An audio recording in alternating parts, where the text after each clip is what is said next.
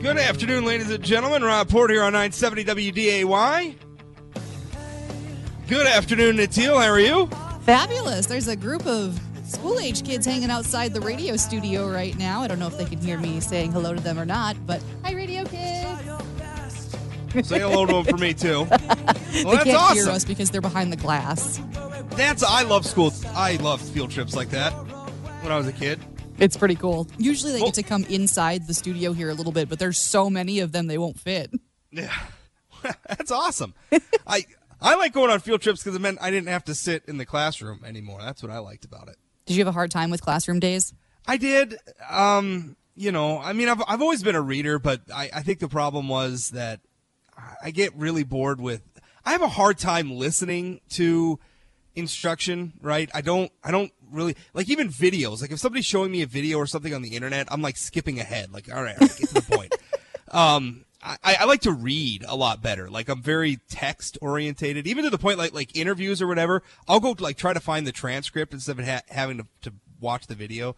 Um, I I don't know. It's I'm I'm very weird like that. So you know my problem is is like the teacher's talking and it's like you know. I'd rather just read the textbook, right? And then I would read the textbook, and then I'd be way ahead of the textbook, and then I wouldn't be in the same place the rest of the class, and that was my problem in the classroom. I was such a teacher's pet. I loved I loved everything about school. I was definitely not the teacher's pet. I spent a lot of room down, a lot of time down in the. Pri- I was the principal's pet, maybe. oh geez, I don't I think I only had to go to the principal's office once in my Yeah. entire school career. Yeah, I once went once in the first week, so Well, there you go. that's a story for another show. All right, uh, coming up, Congressman Kevin Cramer joins us for our weekly segment. Man, is there a lot to talk about? Washington D.C. is in flippin' chaos right now. We're uh, any hour now. There's got to be like another bombshell that that breaks. Right? I mean, we had people protesting the, the, the Turkish leader were beaten on the streets of Washington D.C. by a security detail. We've got all sorts of accusations that Trump was asking Comey uh, to call off uh, the, the investigation of Michael Flynn. Um, I mean, it's I don't know. You know, you folks don't need me to recount it all for you, but I want to talk to Cramer about this, and I want to cut through because because the thing that a lot of the Republicans keep saying is that this is the media out to get Trump. This is Trump's political enemies out to get him. And I have no doubt that there's an element of that in this. I, I, I think that the, the media likes to hyperventilate. Because listen, Trump called him out, right? I mean, Trump just flat out, he calls them fake news. He insults them. He's belligerent with them, just right to their faces. And I think a lot of them got a chip on their shoulder about that. And I, I think they're trying to send a message. You don't do that to us. Um, and so I, I think there's just some institutional bias to Trump in the media. I don't think there's any question, but I want to cut through some of that because there's just too much here. And I want to hear Cramer defend it without sort of resorting to the, oh, well, it's the media or resorting to, well, it's, it's, you know, a political conspiracy against him. Let's. I, I want to cut through some of that. So that's coming up here at 1.30. You can certainly join in. Your phone number 701-293-9000, 888-970-9329. Email talk at wday.com. Um, all right. So here's here's the thing too. I want to address. Yeah, a letter to the editor today, and this has been this has been a long time fight, going all the way back. It was in the 2016 cycle because the reforms passed in 2015. So, you know, I, I mean, this has been this has been a long term issue where Democrats have claimed that Republican cut taxes for the oil industry and that that's now costing the state money, right? So basically their argument is something akin to North Dakota's budget situation was made worse because we were handing out, Republicans were handing out tax relief to the oil industry. I mean, they really, really want this to be a part of their platform in, in the coming cycle. Although I would point out it didn't work out so well for them in the last election cycle.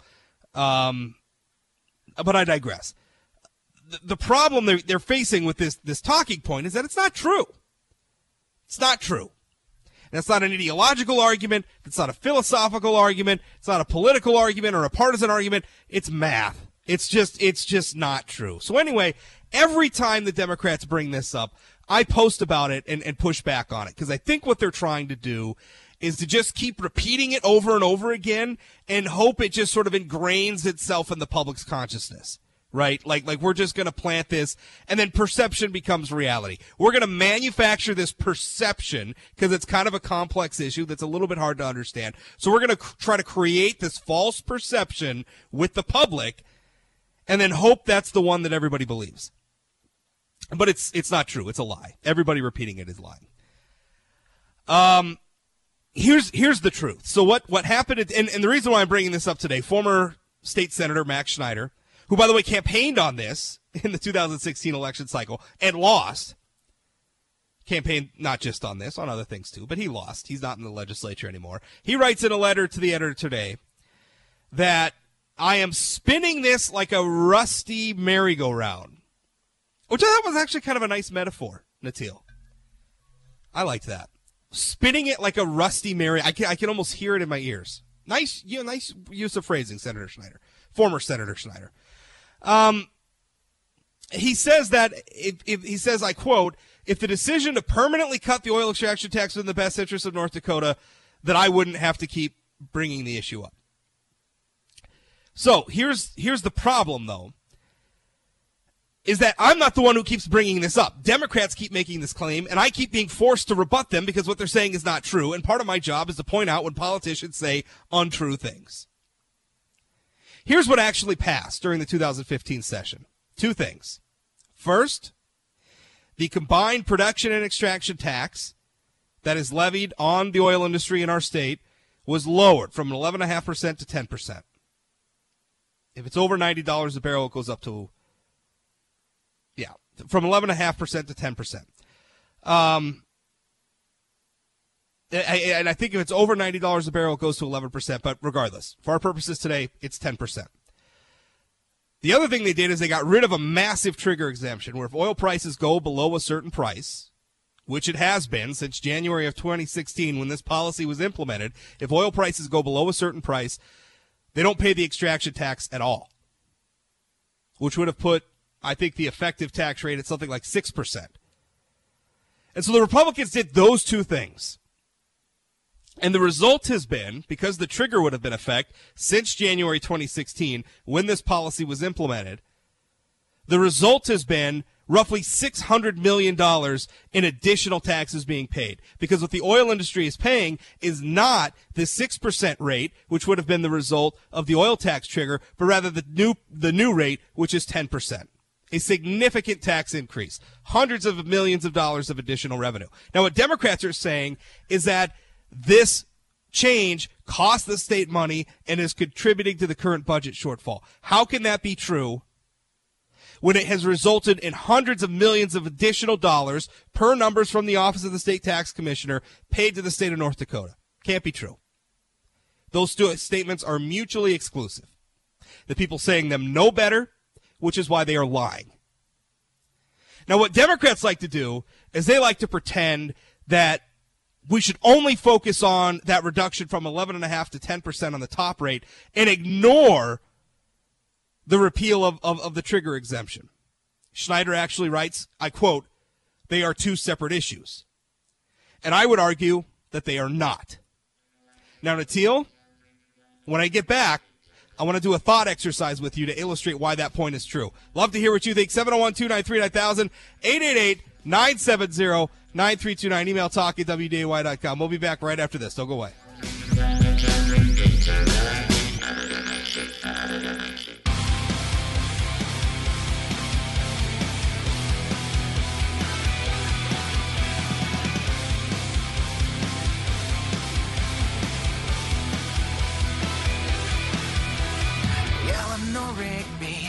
Welcome back. Rob Port here on 970 WDAY. Email talk at WDAY.com. 701 293 9000 888 970 9329. All right, Natil. So the former Senate Minority Leader in a letter to the editor is accusing me of, of spinning the oil tax issue like a rusty merry-go-round, uh, which I am not. I have explained that what Republicans passed in 2015, what Democrats are calling a tax cut for big oil, or however they're putting it, uh, was a reduction in the top rate from 11.5% to 10% with the elimination of a tax trigger, which, which effectively eliminated the extraction tax when oil prices are below a certain level. That trigger would have been in place from January of 2016 to present. And because of that, we have collected roughly $600 million in additional revenue. Now, Democrats call that a tax cut. They say it's contributing to the current budget problems. I say they are lying, and I am right because you can't call something which increases tax obligations by $600 million a tax cut. You cannot say it contributed to budget shortfalls when it produced $600 million of additional revenue. These are inaccurate things to say. Now, this is a little complicated to understand, though, this point. So I want to walk you through, Natil, a thought exercise. Are you ready for this? I'm ready. You pay the income tax, correct? Yes. I hope you pay it. I don't have, I don't have a choice. IRS, turn off your radios. All right. No, Natil pays her taxes, I'm sure. All right. So let's imagine for a moment that I said to you, Natil, I am going to lower the rate that you pay from, and I'm just going to make up a figure here, from 10% to 9%. Okay? Sounds cool. But I, what I'm also going to do is I am going to get rid of a deduction that you're taking on your income tax. So I don't know. Let, let's say you're taking a, a big mortgage deduction. Okay? Sure. Now, let's say that the net result of those two changes in policy is that you pay more to the federal government. No. Would you like it if I called that a tax cut? No. Would you feel like your taxes had been cut? No. So, why should the oil industry feel like their taxes have been cut? I suppose in in some I suppose the argument that's being made here is that there there was a tax cut because you you did incent you did give me a tax cut in my income tax On the but- top rate. Yeah, but my uh, my deduction for my mortgage, which Right. is a different thing, went away. So Right. I ended up paying. But they're not really overall. different things, though. They're not really, I mean, they both affect what you pay. That's true. Right. The the end result is that I ended up paying more. When you do your income taxes, at the end of it, your accountant or your accounting software or whatever will usually give you something called your effective tax rate, correct? And what that essentially means, your effective tax rate, which is different from, I I guess, sort of the official tax rate for whatever bracket that you fall into, your effective tax rate is the percentage that you paid after you took all your deductions and everything, right? So your your actual tax rate might be one thing, your effective tax rate might be something completely different. Well, your effective tax rate is what you actually pay. All right. And so if we do something to change your effective tax rate, that's either a tax increase or a tax decrease, right? And we can we can affect that effective tax rate by changing the official rate that you start with or by mucking around with the credits or the deductions or the exemptions or whatever thing anything else you might get. So that's, I mean, that, that's essentially what happened here. Republicans, Democrats want to tra- treat this like it's two separate things, and it's not. Both policies, both reforms, both changes affect what the oil industry pays. And the net effect was that the oil industry paid more. They paid more at a higher rate than they would have because of what was changed. We got a caller on the line. Corey, what's up? Good afternoon. Yeah. Um, I, I I know you're absolutely right on this, Rob, and it's, it, it seems silly to me. But the other point I'd like to make, and I know you've made this point before too, with um, with some people, is either way, whether we had this tax cut, tax hike, whatever you want to call it, either way, the net effect on the general fund was basically negligible.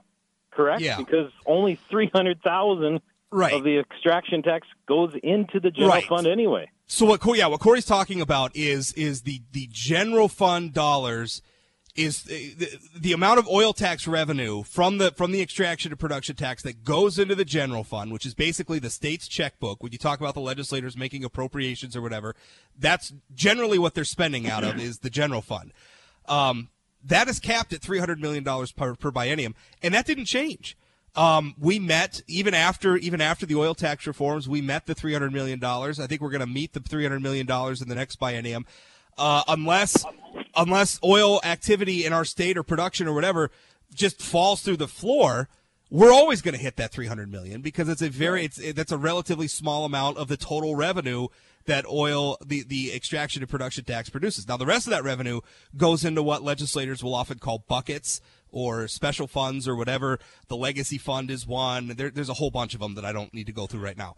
Um, Right. So, so, so that's another point. Is if Democrats are saying, well, this reform cost us money and caused a budget shortfall, the argument there is, no, that three hundred million dollars that the extraction and production tax feeds into the general fund that never changed. There was still three hundred million dollars from the oil production and extraction tax. That didn't change. So, good point. Right. If if if they want to go after something, how about this? Because I'm annoyed with this, and I'll call it the mismanagement of all these funds by the state. Who's ever doing the investing for the state has been doing a horrible job for the past what? Are you talking about the legacy fund? The- well, all of the funds that they get interest, Yeah. including PERS. The the interest they're getting on these on these accounts is so small, especially when you talk ND PERS. They're guaranteeing a seven percent or eight percent return. And they're not hitting they're it. only getting is it nine now?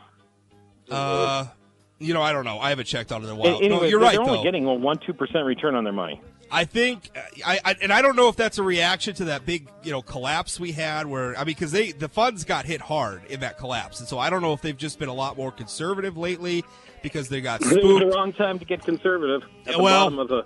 I, I, I, feel you, but that's probably a topic for another show. Congressman Kevin Cramer coming up next. Thanks for the call, Corey. 701 293 9000 888 970 9329. We'll be right back. Don't go away.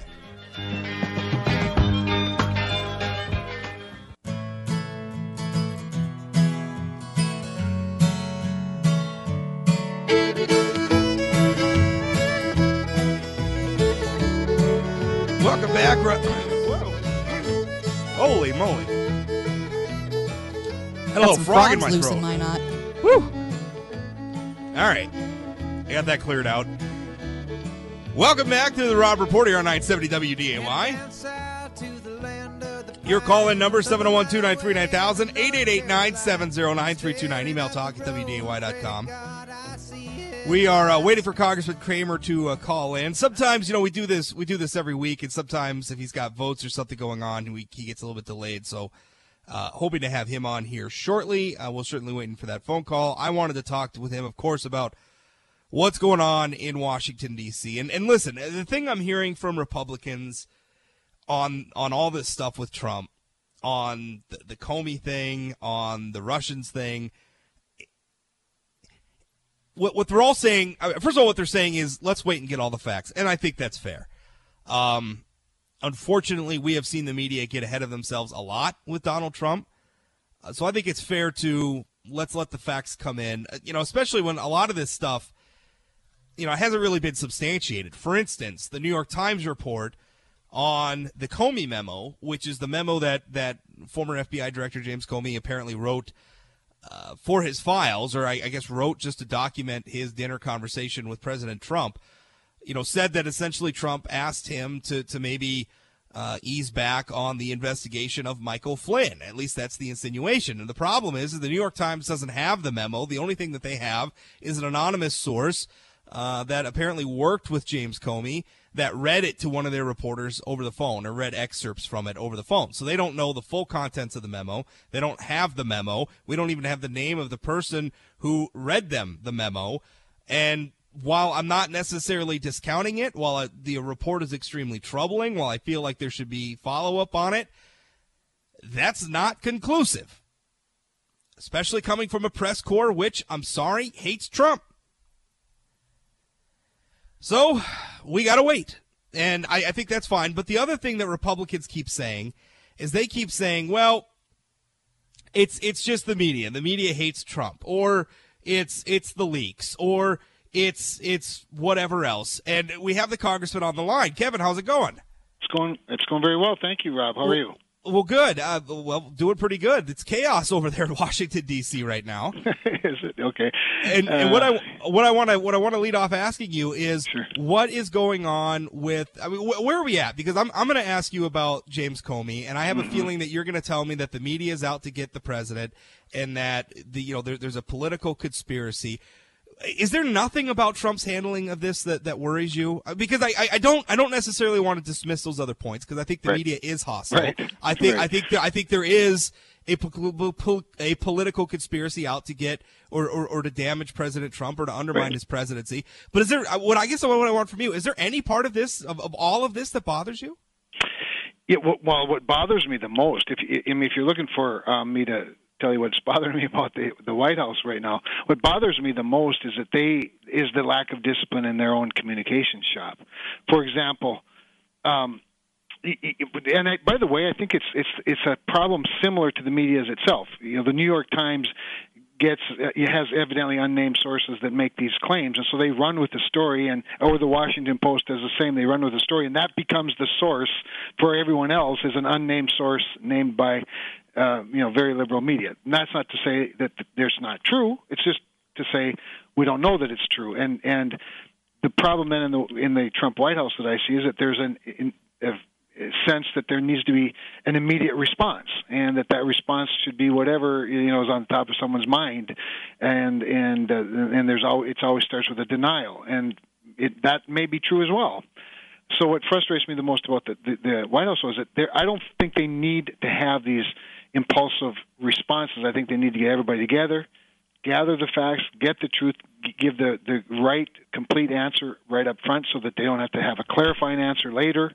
And um, and then I think that they could do their best to calm things down.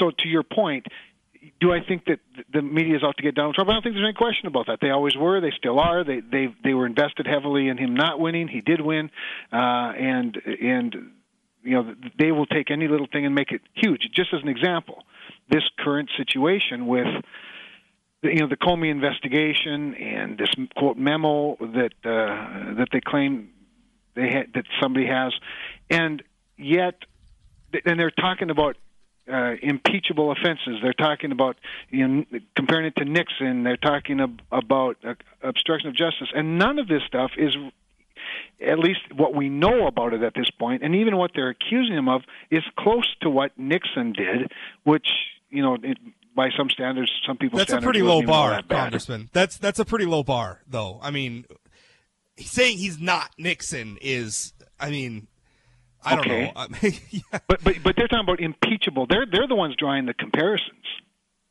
Right, so Okay. the, the the the media keeps drawing these comparisons.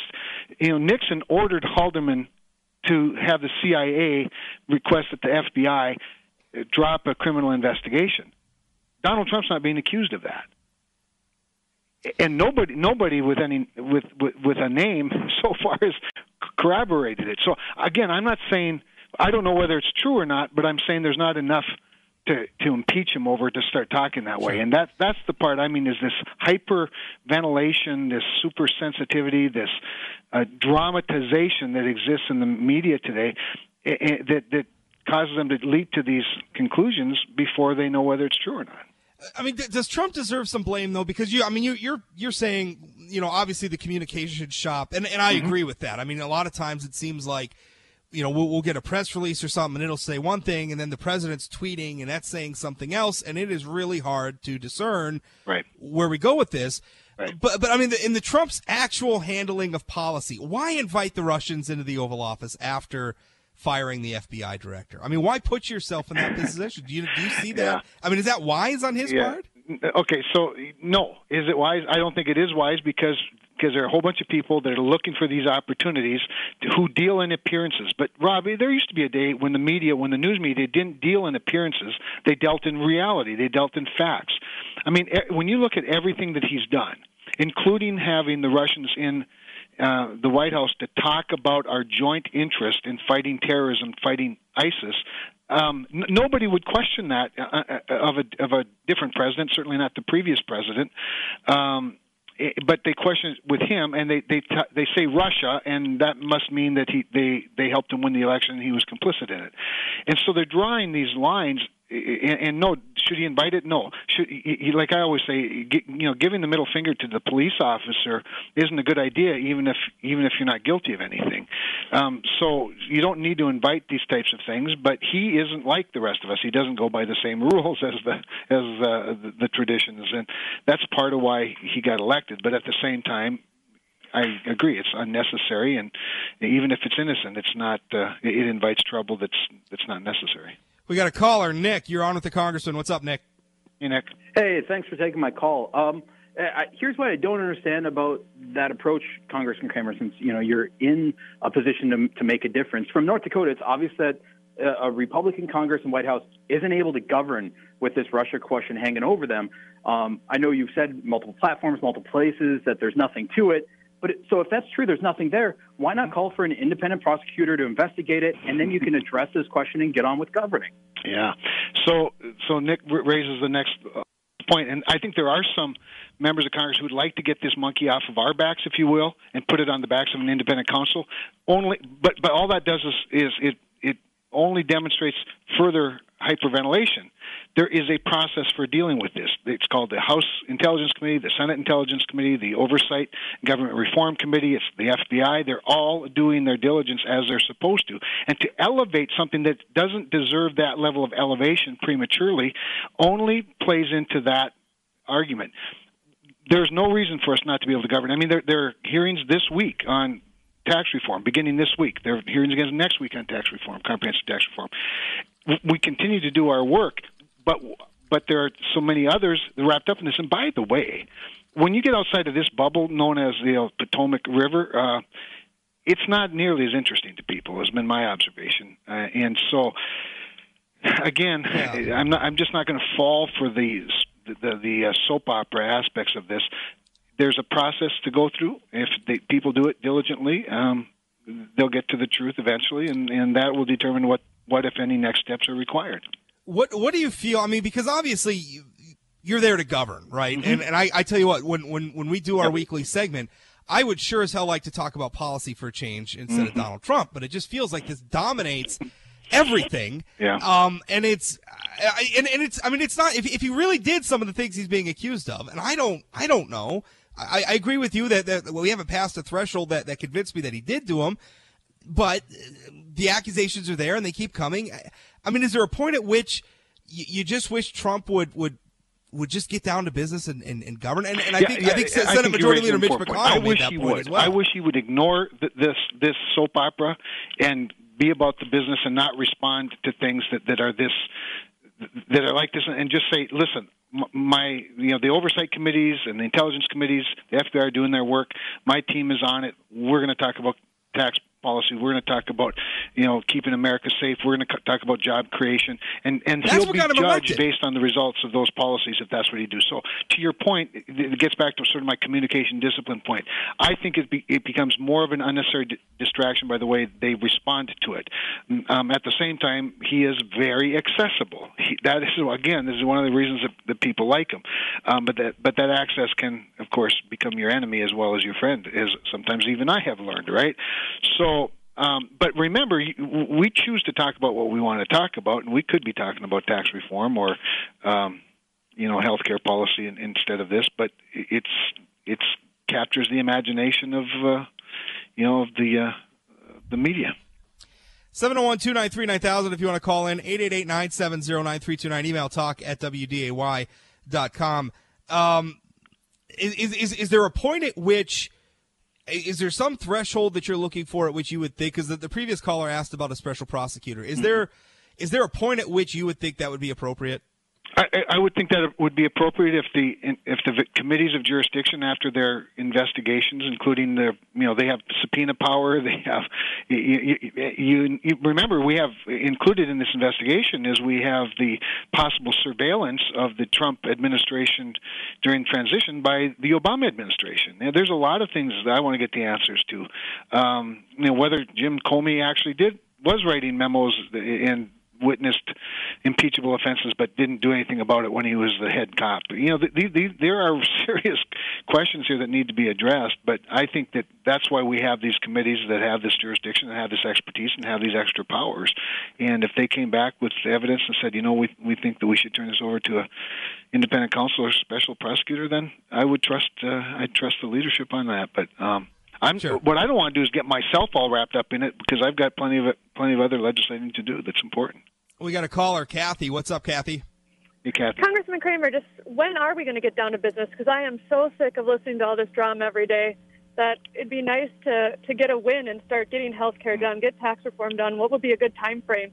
Yeah, no, g- great question, Kathy, and, and I feel your frustration only uh, the one thing I would say is that a lot of that is being done. I mean, we did pass the American Health Care Act. We we are beginning this week the the um, the hearings on comprehensive tax reform. We are working on, um, you know, le- energy legislation, regulatory legislation. Even the Senate uh, passed out five bills today uh, out of committee on regulatory reform, and so that work continues on. But it get, comes down to who, what's getting all the attention. And I'm, I'm telling you, you could talk about public policy all day long to the to the news media here in the capital, and they are more interested in the soap opera.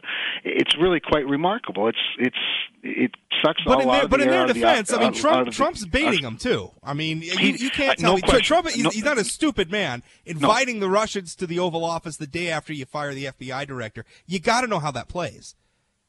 Right, I, I agree, Rob. I think, I think that um, he is sort of doubling down on the bully, if you will. You know, punching the bully back harder than they punch you.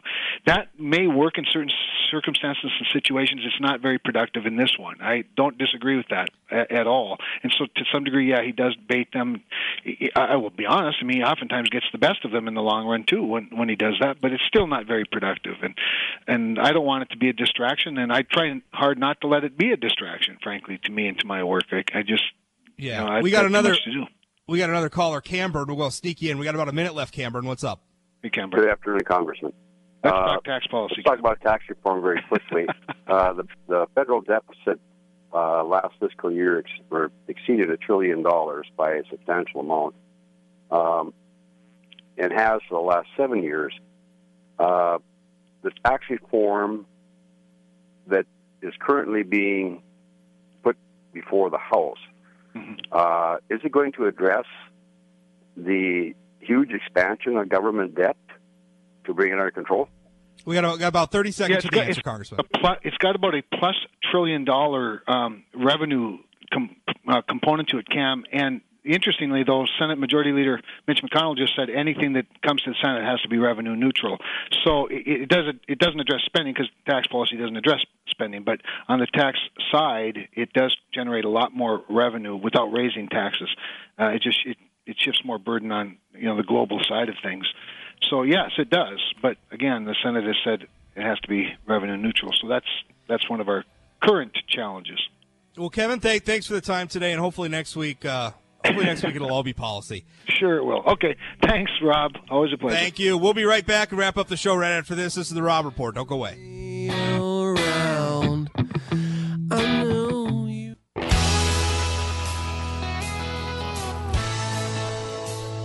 Welcome back, Rob Port here on 970 WDAY. Not a lot of time left because we went a little long in the last segment. Had to get all those phone calls in for the congressman. Senator John Hoven joins us on the program tomorrow. Remember, you can always catch me here 1 to 2 p.m. Monday through Friday, 24 hours a day, 7 days a week at sayanythingblog.com. Natil, thanks. Been a good day. I'm looking forward to having Senator Hoven on tomorrow. Yeah, it should be a lot of fun. All right, Jay Thomas Show coming up next. Stay tuned. Here comes Johnny singing oldies goldies. We bop a little bit.